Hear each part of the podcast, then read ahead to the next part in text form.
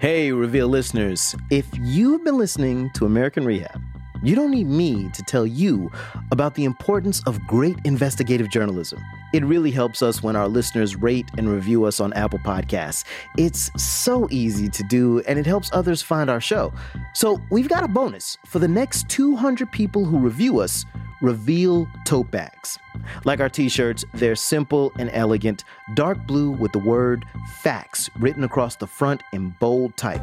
So here's what you gotta do text the word review to 474747, and we'll give you instructions on how to get one while supplies last.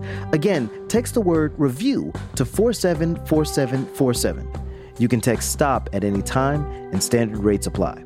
And when you leave the review, if you want to tell them that Al Letson is your all-time favorite host, I mean, I'm not I'm not going to be mad at that.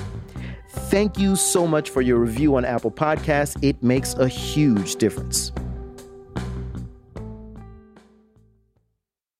From the Center for Investigative Reporting and PRX, this is Reveal. I'm Al Letson. Karen Stipes was around a year old when her mother went missing. You know, I had to suffer through my whole life because of whatever happened, you know, with my mother. I wish that someone would tell me, you know, let me know what happened. Les Rugg's son disappeared on a fishing trip. My son, Kyle Rugg, is 20 years old. He disappeared on a Wednesday, March the 4th, 2015. Alice Almendaris' father went missing in Houston. His regular phone calls to his daughter just stopped cold. My dad was reported missing the end of June 2002. People vanish. Right now, around 80,000 men, women, and children are missing in the United States. These are just a few of the family members of missing people we spoke to across the country. There's no way to describe what it feels like to not know where someone is or what happened to them. The worst part about it is not knowing. Unfortunately, some of those missing people will never come home. Like Alice's dad, his body was unidentified for 10 years and was buried as a John Doe just a few miles from his home. His daughter had no idea what happened to him for all those years. We've done a lot of reporting about Jane and John Doe's and the families they leave behind.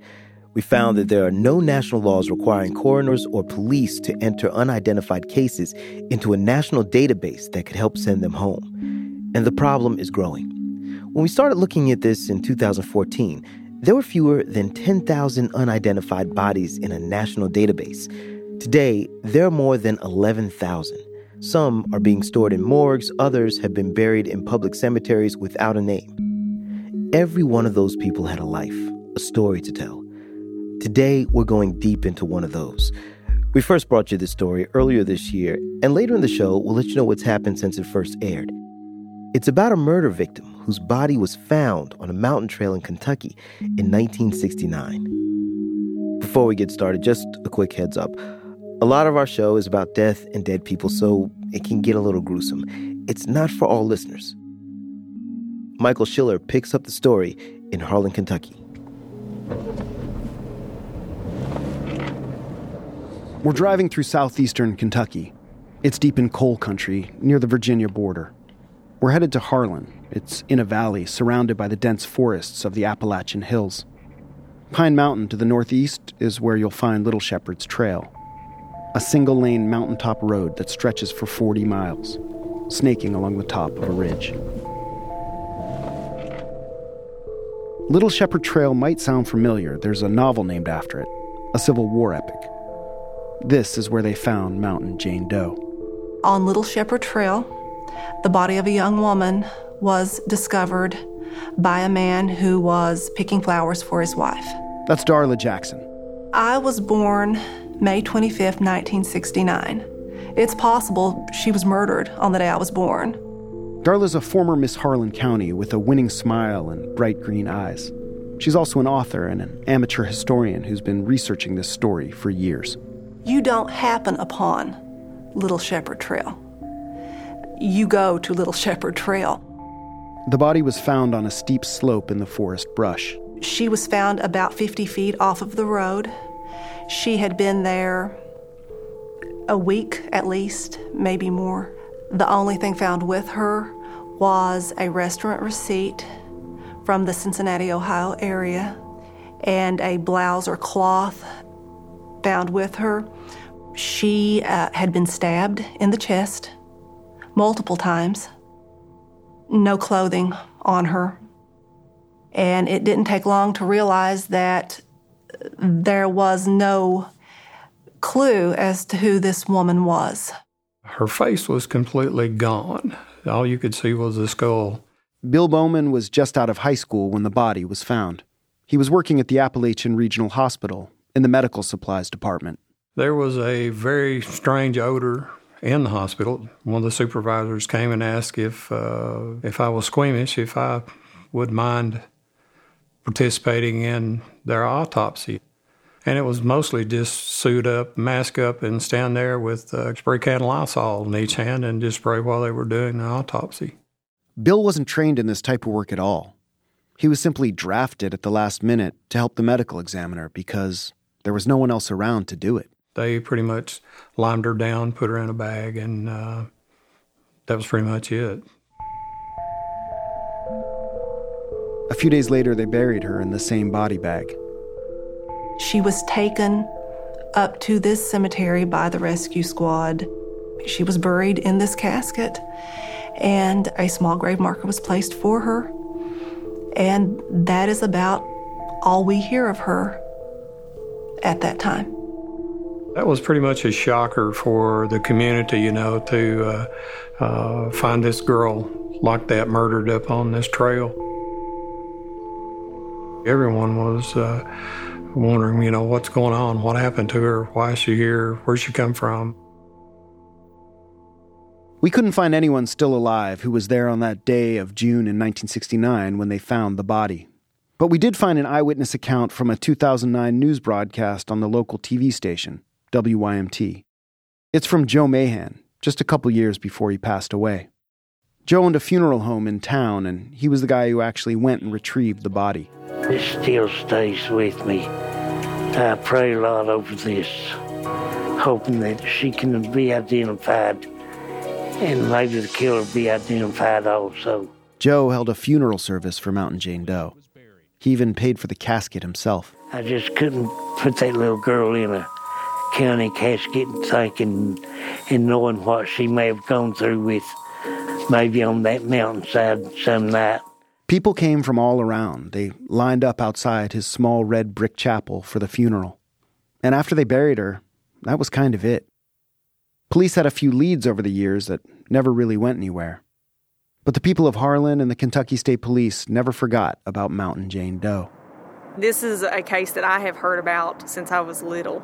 Jackie Pickrell is from Harlan. She's with the Kentucky State Police. And so, whenever I came here as the detective sergeant, I went and found the case just to read through it. There's just not a lot to work with in this case. Mountain Jane Doe's case was passed down from one detective to the next for decades. Retired state police detective Ken Kreider tried to solve it in the early 90s. The one thing that probably bugged me more than anything in my career was not being able to solve something like this because it, it really matters to people.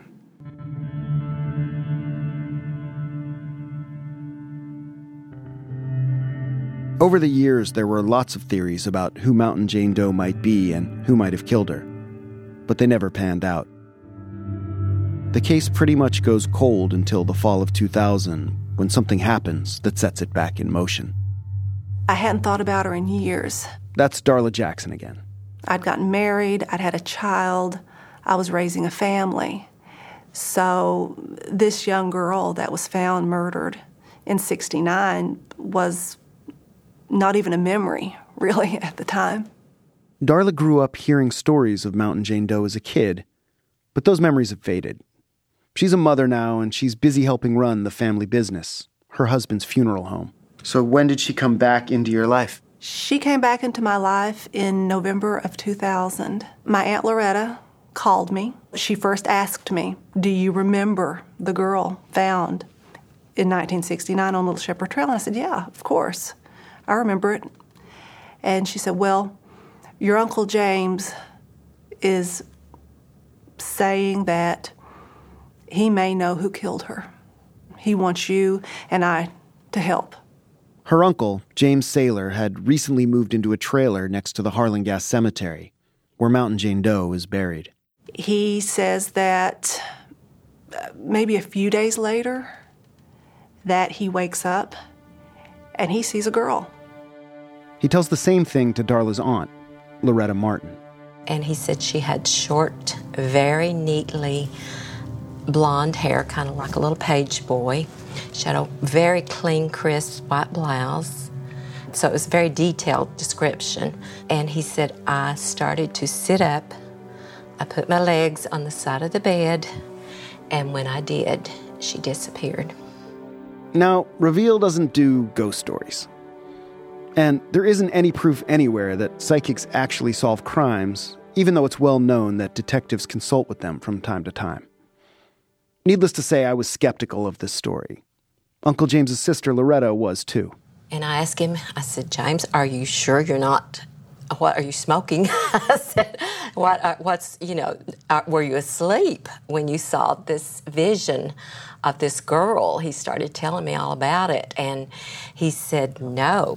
Did you ever suspect your brother had any involvement or Yes, knowledge? I did. I asked him. Absolutely. I said, now, you could end up in prison. I said, you will be the first suspect. Uncle James described intimate details of the crime scene. Some of what he said had been in the local media, and other things hadn't. We have no way of knowing how much of the story he got right, but he told it all to Darla. Some of the details that he told me were that she was stabbed, that she was dragged and dumped, that a car brought her there. He felt that she was already dead when she arrived on Little Shepherd Trail. What did you do with this information? Well, the first thing I did was I wrote it. I wrote it all down. And he went out there and reported this to the state police. Darla and her aunt both say they reported what Uncle James told them to the police. I checked with the Kentucky State Police, and Uncle James was never a suspect in their investigation. They don't have any record of a James Saylor in their case file at all. No one jotted down that a local man or his family had called in with some details about the crime.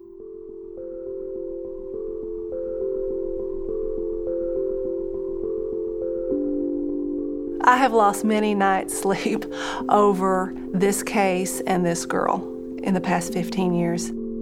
Darla recognizes she became somewhat obsessed with the case. She even had a new grave marker made. She keeps the original one at her house. And this is my bedroom. And I put, I think I put this marker in here in 2008. She keeps the grave marker in her nightstand next to her bed. It's just a small aluminum rectangle mounted to a metal stake.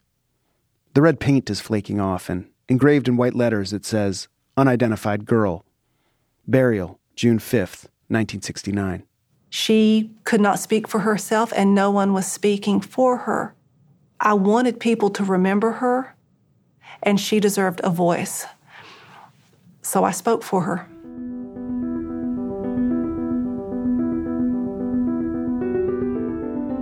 Darla wrote a book about Mountain Jane Doe, based on her uncle's visions. In 2009, she got the attention of local TV news. Anyone who was alive in Harlan County in 1969 probably remembers the story of a young woman found stabbed to death on Pine Mountain. Nearly 40 years later, it's still not known. This newscast changes everything. This is where the ghost story crosses over into the real world. It stirs things up in the community and brings Mountain Jane Doe back into the minds of people who remember her. One of them is Karen Stipes, the Kentucky woman we heard from earlier. And I, you know, I watched the whole program and then I called. It had a number at the bottom of the screen, so I called and uh, I told him that that was my mother, and he said no, it wouldn't have been. That she was younger and didn't have any children. That it couldn't be her. So Karen's mother went missing in 1969, the same year Mountain Jane Doe was found. Her mom disappeared from Letcher County, right next to Harlan. Nearly 40 years later, it's still not known who she was, where she came from, and who killed her. Another person who happened to catch the newscast that night was a guy named Todd Matthews. I've always said some of my best friends are dead, and people say I'm sorry, but they were dead when I met them. Todd has a dark sense of humor. It's how he makes it through a tough job. For the most part, my day job is finding the missing among the dead, the unidentified deceased. Todd's got hair that's long in the back and feathered on the sides and a thick groom mustache. He runs the National Missing and Unidentified Person System, or NamUs, the program that works to identify John and Jane Does. Over the years, NamUs has solved more than 500 of these cases. I found out about Harlan County Jane Doe case because of Darla's book. He said that in my book that I wrote that no one was interested in this young girl and her murder, and he informed me that he was very interested. Okay, here we go. Five, four, three, two, one. After Darla's book is published, Todd invites her onto a radio show he hosts about America's missing. Welcome, Darla. Thank you. How are you doing? Uh, I'm doing great. I remember the day I first laid eyes on Darla Jackson. She was just a true Southern belle, a lovely woman, very compassionate. Such an injustice. You know, unidentified girl, uh, killer never brought to justice, and uh, just simply forgotten on, on the side of a hill in Harlan County. Mm-hmm. And I saw a lot of the same feelings that I've had myself for, you know, the cases that I've worked on.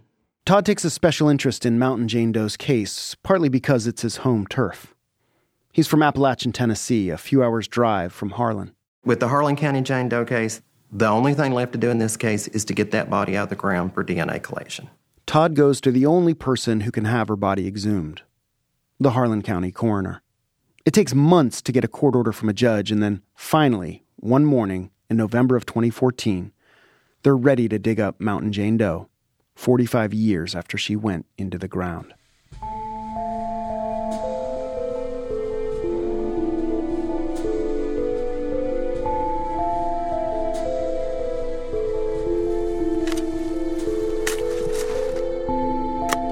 The makeshift cemetery is just a small cluster of graves scattered on a forested hillside. Four police officers wearing gloves and heavy work boots are pulling up dirt and rocks. A group of investigators watches as debris is shoveled onto a plastic tarp. Mountain Jane Doe's case is still an active homicide investigation. These days, the detective assigned to the case is Detective William Joshua Howard. I'm a Kentucky State Police detective, uh, currently assigned uh, Post 10, which is located here in Harlan, Kentucky. Detective Howard's police jumpsuit is streaked with mud. I was assigned uh, the Mountain Jane Doe case probably mid 2014. Uh, I'm not strictly a homicide detective. We we work all major crimes, violent crimes. There are enormous odds stacked against Detective Howard solving this murder. This case has been cold for decades.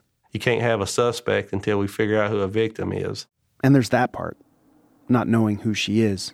As soon as we know who she was, then we can figure out where she's from, people that she was associated with, and hopefully find a motive pretty quick. That's Detective Sergeant Jackie Pickrell again. She's here too. She's swinging a pickaxe to chop through a tree root that's grown over the casket. I would love to see a beautiful, intact skull That would be awesome. that we can recreate. Todd and Darla are here too, watching from the sidelines. After a few hours of digging, their shovels hit something. There's a piece of the casket. It's fragments of a casket that rotted away years ago. Pieces of bone are pulled out one at a time. Eventually, they find a skull tightly packed in dirt and clay. They carefully remove it, take some photos, and place it in a cardboard evidence box. The skull's been it's collapsed a little bit, but he could probably rinse that off easily. Good job, man. The remains will be shipped to the University of North Texas in Fort Worth. That's where NamUs is based, together with the Center for Human Identification.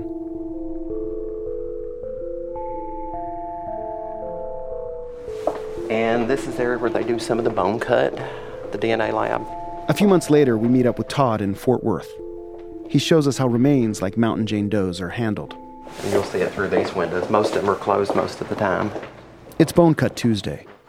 Behind sealed glass, we can see technicians extracting DNA. A woman in a lab coat, gloves, and mask cuts into a section of bone with a small electrical saw.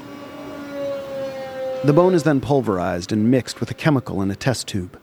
And it's a, quite a complicated process. It's nothing like you see on CSI. It's nothing that's fast and instantaneous. Uh, you know, the genetic code is not a barcode. It takes time, you know, to go through this process.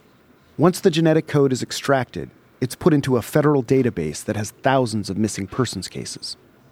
Todd Matthews is keeping his fingers crossed that one of those missing people will match with Mountain Jane Doe.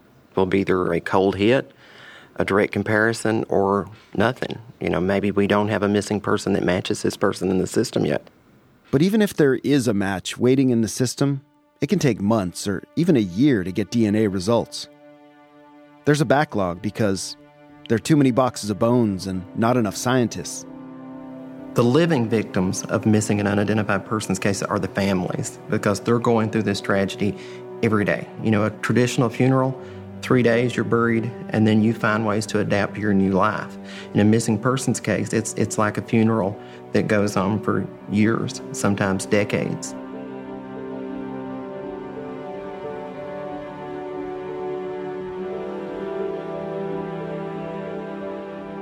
Back in Harlan, it's been seven months since investigators dug up the skull and bones from the hillside grave. Finally, Darla gets the call from Todd she's been waiting for. Hello, Darla. How are you? Hey, I'm good. How are you? We do have some news. Okay. And right. I know that you've sat by that grave many times. Yes. Uh, you've even shared a glass of wine and poured it into the grave, and I know that. yeah. Um, and I and I want to apologize because I couldn't tell you anything sooner. The remains that were exhumed that day in Harlan County were not the remains of our Harlan County Jane Doe. Oh no! I'm in shock. I'm terribly disappointed, but I, I just I don't know what to say. How did it happen, and where is she? Investigators thought they were exhuming Mountain Jane Doe, but they dug up the wrong body. The unidentified girl marker was on the wrong grave. I asked Darla how she's taking the news. It's never been easy, but it's never been boring. I gotta, I gotta hand that to the case. Right now, what I'm thinking is to get the right grave, we had to dig up the wrong grave. Um, I know she's there. She's in that cemetery and she's in that area. So now we just have to find her. It's just this is just another step. Now we got we got to do it again. It's time to exhume again. She's there.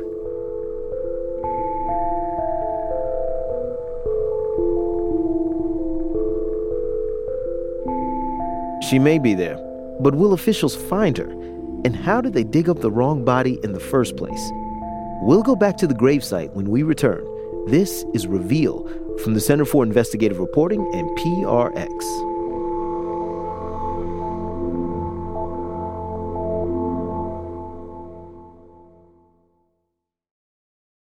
Reveal is brought to you by the University of Virginia and the Sacred and Profane podcast.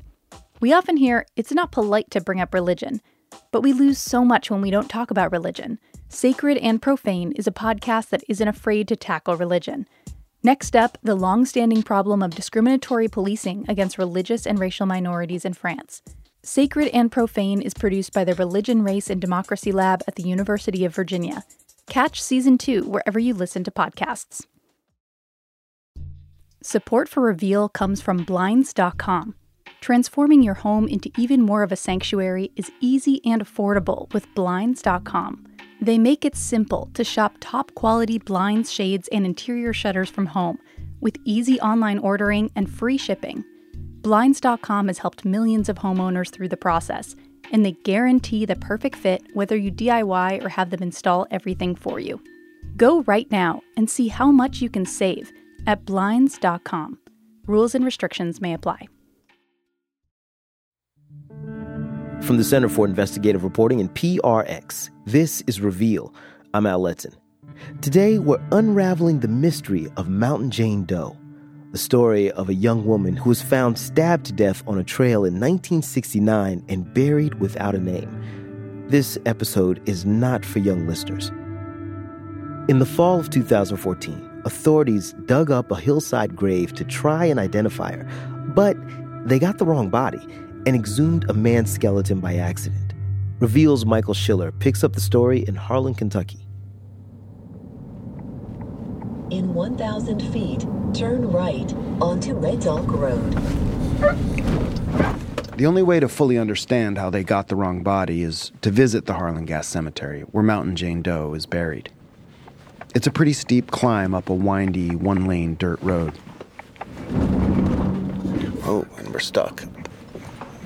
At first, our rental SUV can't make it up the road. We move some rocks and some sticks and finally get up to the cemetery. It's just a clearing in the forest on the side of the road. There's no sign, no gate. Some stone steps go up the hillside. There are small headstones and a few concrete statues of angels. Up the steep hill, even further, is the area where the unidentified are buried.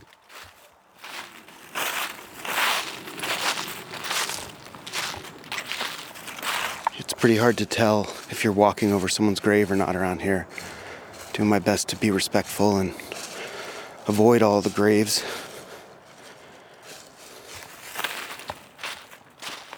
Some graves are marked only with a small rock, and there are others that look like they could be graves, where the ground is sunken, but they have no markings at all. It's not like the cemeteries with mowed lawns and fancy headstones. At some point, Mountain Jane Doe's temporary grave marker got moved.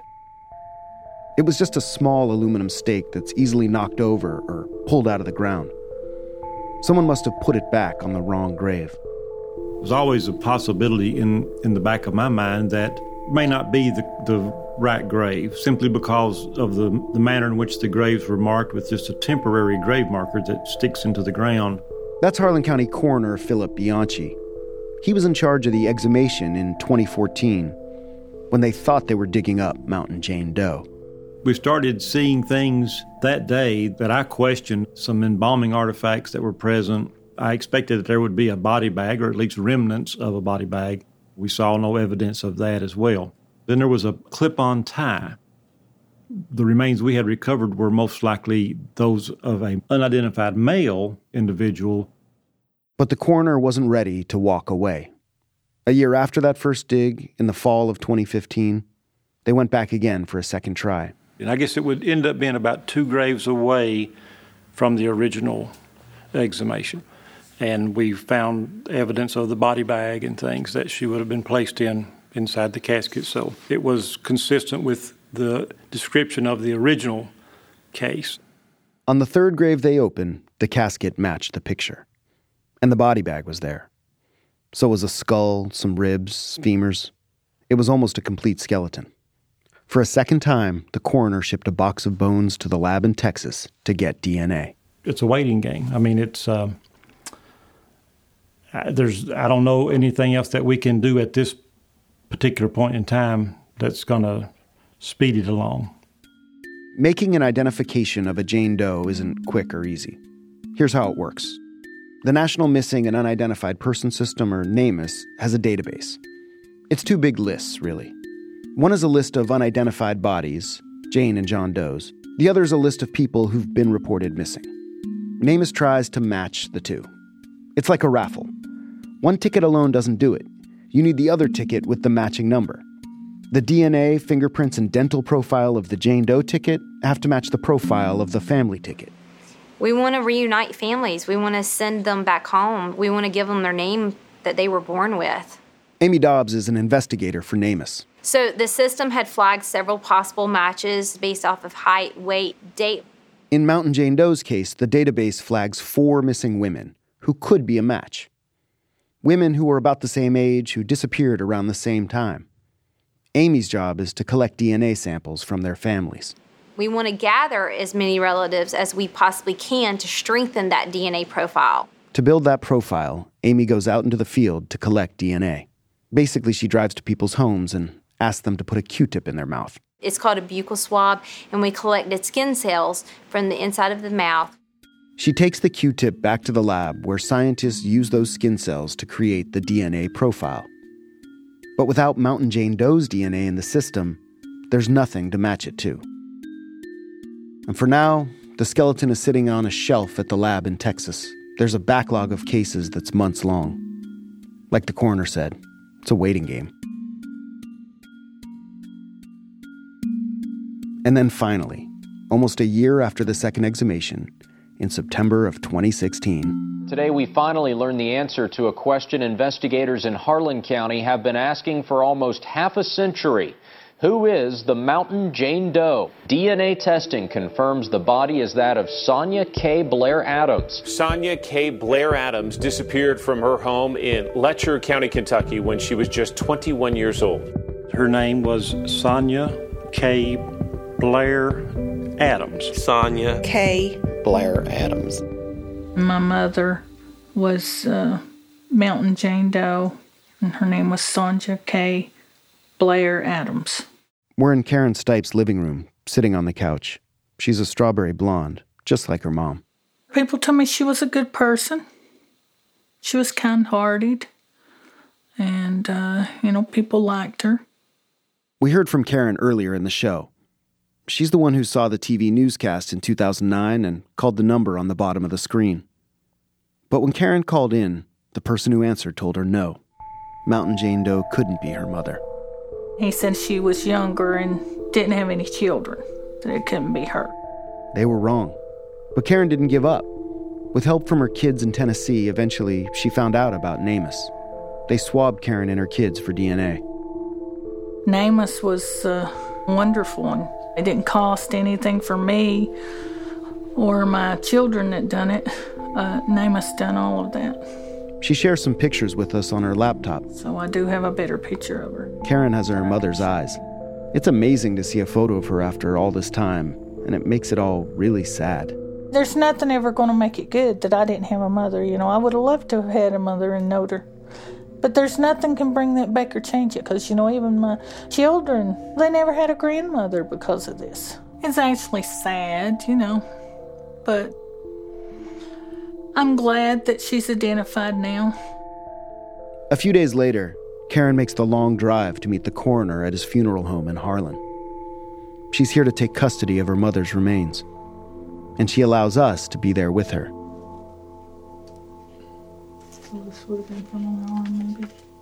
We're in a small room.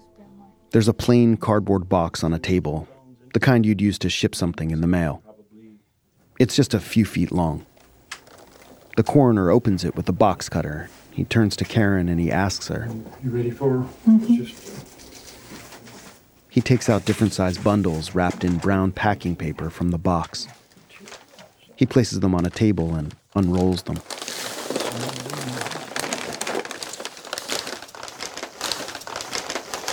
So this would have been from my arm, maybe. This one and that Karen takes her mother's skull from the brown paper and gently cradles it. I told my husband, I said, he might think I'm weird, but I just want to touch her bones, you know. Unfortunate is what I would call her that you have to meet. Bones. Karen wants to have a proper burial for her mother in the coming months. This is where Darla Jackson comes back into the story. I meet up with Darla at the funeral home she owns. She's the woman who wrote a book about Mountain Jane Doe back in 2009 that got the attention of investigators. Her first burial and service was given to her without her identity. And I thought it would be fitting for her to have a service and funeral as Sonja. I'm with Darla in the parlor room of her funeral home. The place has a classic feel. It's a hundred years old with dark wood floors and banisters. We're waiting for Karen to come over to meet Darla for the first time. I wanted to speak with Karen about offering her a funeral. Hopefully, we will plan out a beautiful service for Sonja that is 47 years late. Darla and Karen have been trying to press the two pieces of this puzzle together for so long. The whole time, neither of them knowing the other one was just one county away. Sounds like someone's trying to come in. Hello?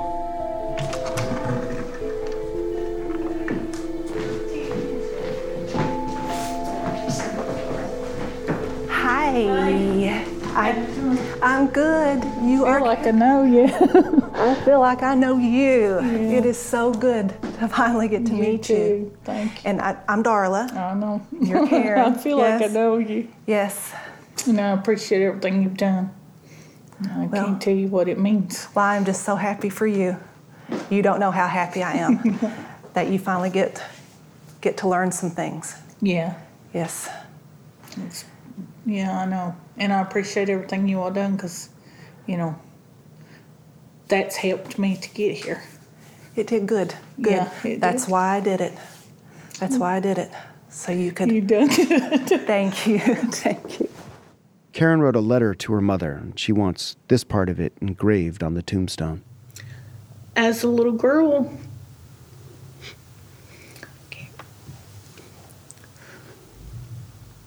I remember praying and praying that you would come and get me.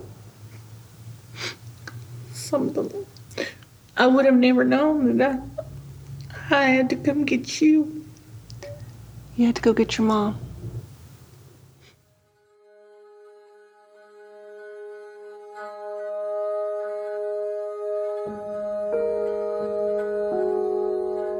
It was a bittersweet reunion for Karen. Now she knows for sure why her mother never came home, and that her mom didn't leave her, she was taken from her. But it opens up more questions. As far as closure, there'll be no closure for me until they find who killed her. Because whoever killed her, you know, they've already got away with it for 47 years. I don't think they need to be getting away with it anymore. And I will never be happy unless they get who done it. You're listening to Reveal.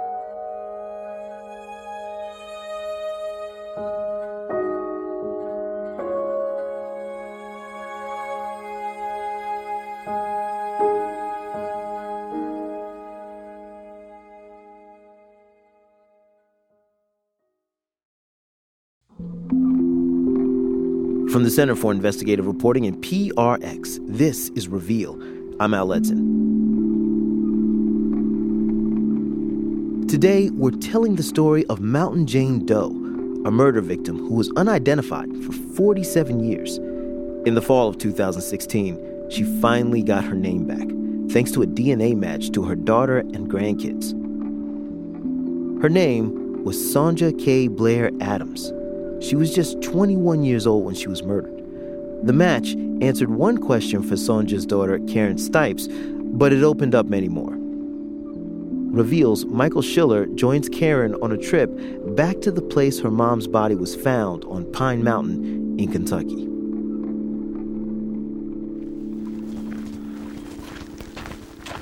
We're up on Little Shepherd's Trail. It's on top of a mountain. You can see for miles from up here. Mist swirls through the valley below like a river, swallowing the thick forests of Appalachia. Sonja K was found 50 feet off this one lane dirt and gravel road in 1969. I just always wanted to come and see exactly where her body was found, you know, to see see the spot. Mm. I don't know how to tell you how it feels. Karen has never been to the exact place where they found her mother's body until today. It's an overcast afternoon in October of 2016. The leaves have mostly turned shades of amber, brown, and red. I hope maybe we can uh, mark this spot somehow. The identification of Sonja K. Blair Adams was a surprise to some, but not to Karen Stipes, who already knew with every fiber of her being that Mountain Jane Doe was her mother. Like I had told the coroner, if it had came back and said that it wasn't her, I would have never believed it. You know, I mean, I just, I knew that it was her. And I kept telling them, I know it's her, you know. How did you know? I, I know you all can cut this stuff, right? Yeah. Um, I didn't know we was going there right now. I, Okay. You want to cut? I turn off the recorder and Karen takes a deep breath. Then she tells me how she knew Mountain Jane Doe was her mom. When Karen was a child, her grandmother told her something so awful, she didn't want to say it on tape, but she said we could. Her grandmother told her, You're gonna grow up to be a whore like your mother. And she ended up naked and stabbed on Little Shepherd's Trail.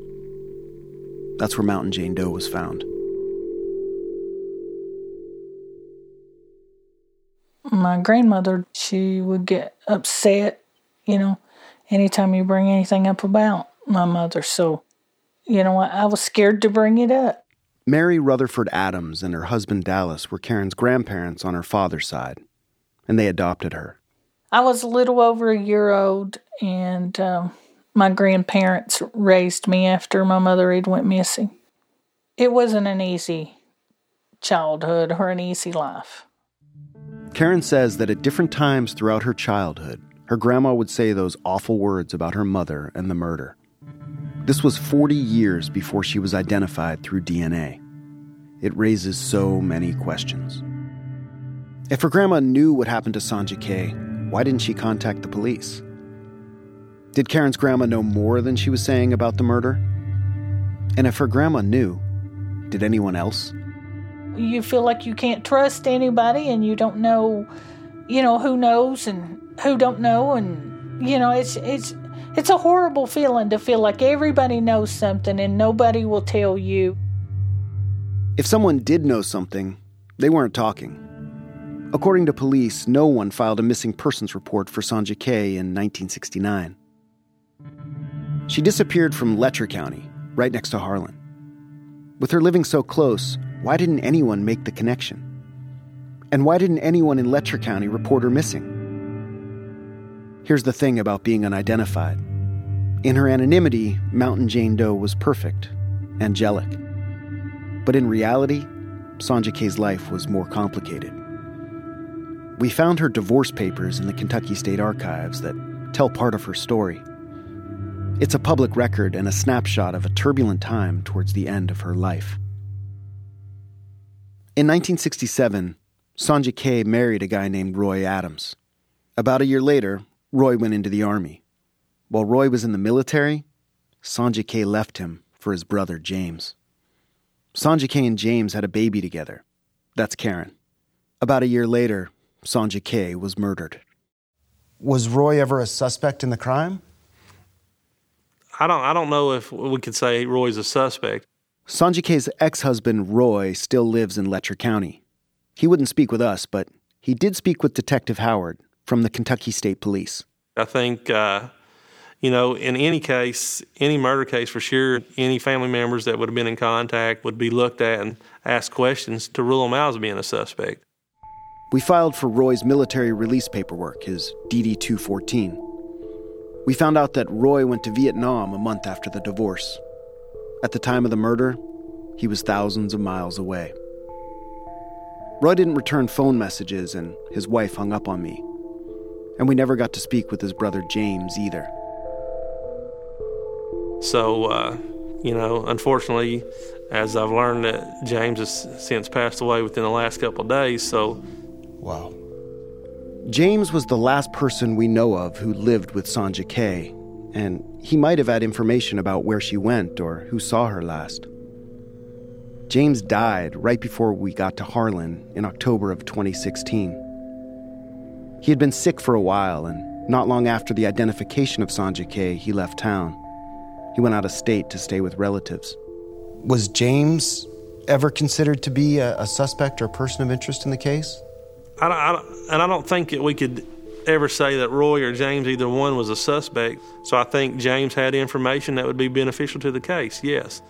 Do I think he's a killer? I don't. I, I don't be. I, I'm unable to say that because I never had a chance to talk to him. Karen Stipes had been trying to get Detective Howard to interview James Adams since the identification. She says she gave him phone numbers and addresses where they could find James, but police never spoke with him. This is a phone call between Karen and Detective Howard a few days after James died. You said that you all had all of the evidence in the case. That's what got it in my head thinking that maybe once I got it proved that it was her, you all might have evidence to go get whoever. Karen's talking about evidence from the crime scene in 1969 a restaurant receipt from Cincinnati and a piece of a man's sweater. They're gone. So is the opportunity to reach James Adams. Here's my feelings of it, okay? I've done nothing but try to cater to you for a year and a half, and going the extra mile to try to, to try to solve something for you and all it is is turned around on me because you feel I've lied to you and haven't done enough. No, Josh, that is not the case at all. I have done everything I can for you. There's been times that you wouldn't even answer me a long time ago. You didn't even bother to call me back or anything. And I have kept after this for two years and something. And I understand that you have other stuff to do, and I feel bad about it. And I wanted to help change that. I want you to have more police officers. But you can use this case to change the the way things are done so that other people don't have to go through this. And you're just pissed because I called and asked for the chief of police. I didn't say nothing hateful to you. Oh, I was just trying to ask. and that's okay, Josh. I'm done.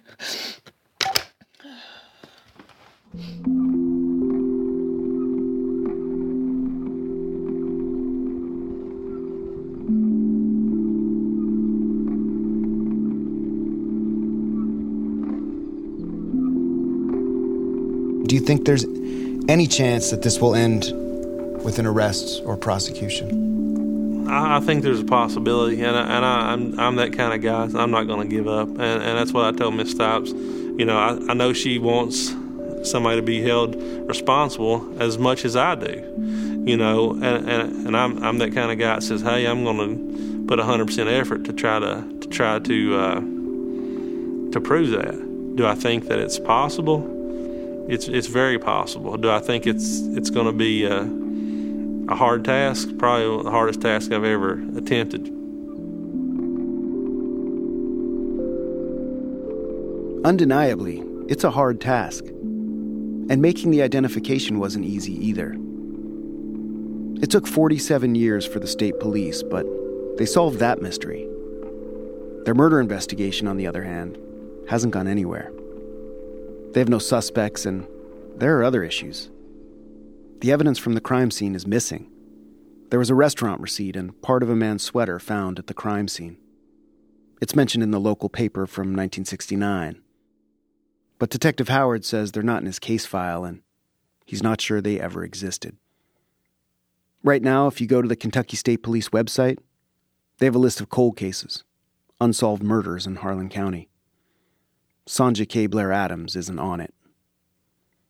Missing evidence, missed opportunities, all of this is frustrating for Karen Stipes, but she isn't giving up on trying to piece together her mother's story and her own. She hoped her adoption papers would hold some answers, so she filed for them and sent them to me. So it's from the Circuit Court Clerk, Letcher County District Courts. This is Karen's grandparents' statement to the court. They're asking for custody of Karen. The birth mother abandoned the child in the custody of the grandparents, Mr. and Mrs. Dallas Adams. That prior to May 8, 1969, the mother of the child, Sonja K. Adams, has contributed nothing to the child's support and maintenance. That prior to said date, she abandoned her child, Karen K. Adams, in the custody of petitioners, and such abandonment and desertion. Karen's grandparents filed for adoption May 8, 1969. Sonja K's body was found June 2, 1969. The coroner said she had been up there around three weeks. The grandparents filed for adoption within days of Sonja K's murder. This is the same grandma that told Karen all those years ago that her mother was Mountain Jane Doe.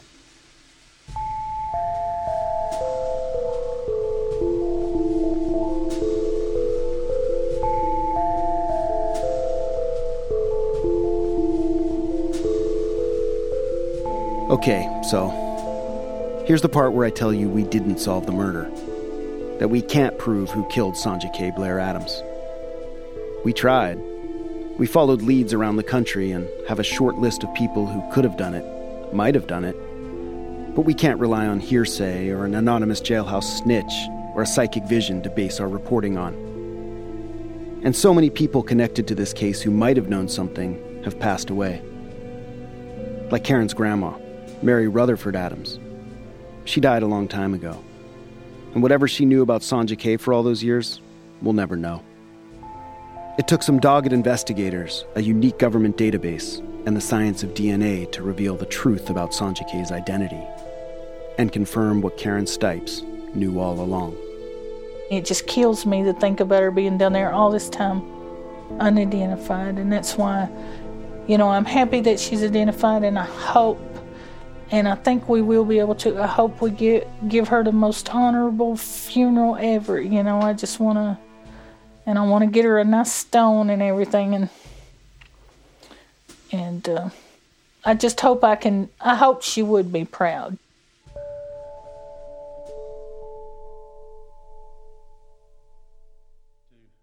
Take this opportunity to thank. It's a humid, overcast day in late July.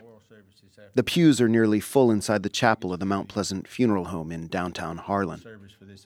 They're here to pay their respects to Sonja K. Blair Adams. So if you'll bow your heads, please. A preacher stands at the podium. Our Father in heaven, we come before you today, dear Lord, just asking for your goodness and your blessings to be outpoured on this service today, dear God. Karen greets the small crowd. My family and I, first of all, want to thank everyone for coming today.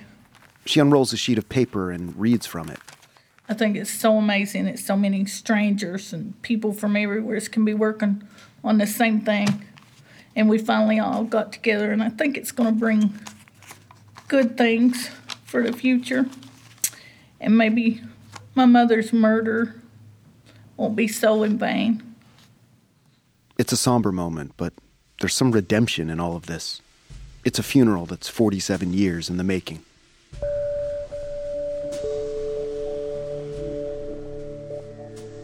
Sonja K. Blair Adams' story was a success for NamUs, the National Missing and Unidentified Person System. It did what it was made to do by finding a missing woman among the unidentified dead. But its job recently got a lot harder. In early 2017, the Justice Department cut the funding that led to the DNA identification of Mountain Jane Doe. And the lab we visited in Texas, where the ID was made, has stopped accepting cases from NamUs. NamUs has applied for funding to restart their DNA lab work. If they don't get it, people in Karen's situation could be stuck indefinitely without knowing for certain about the death of a loved one.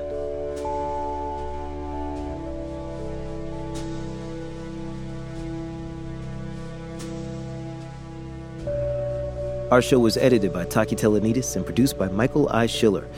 This story came out of an original investigation by reporter G.W. Schultz and story editor Fernando Diaz, with additional reporting and production support from Scott Anger, Rachel DeLeon, Emmanuel Martinez, and Michael Montgomery.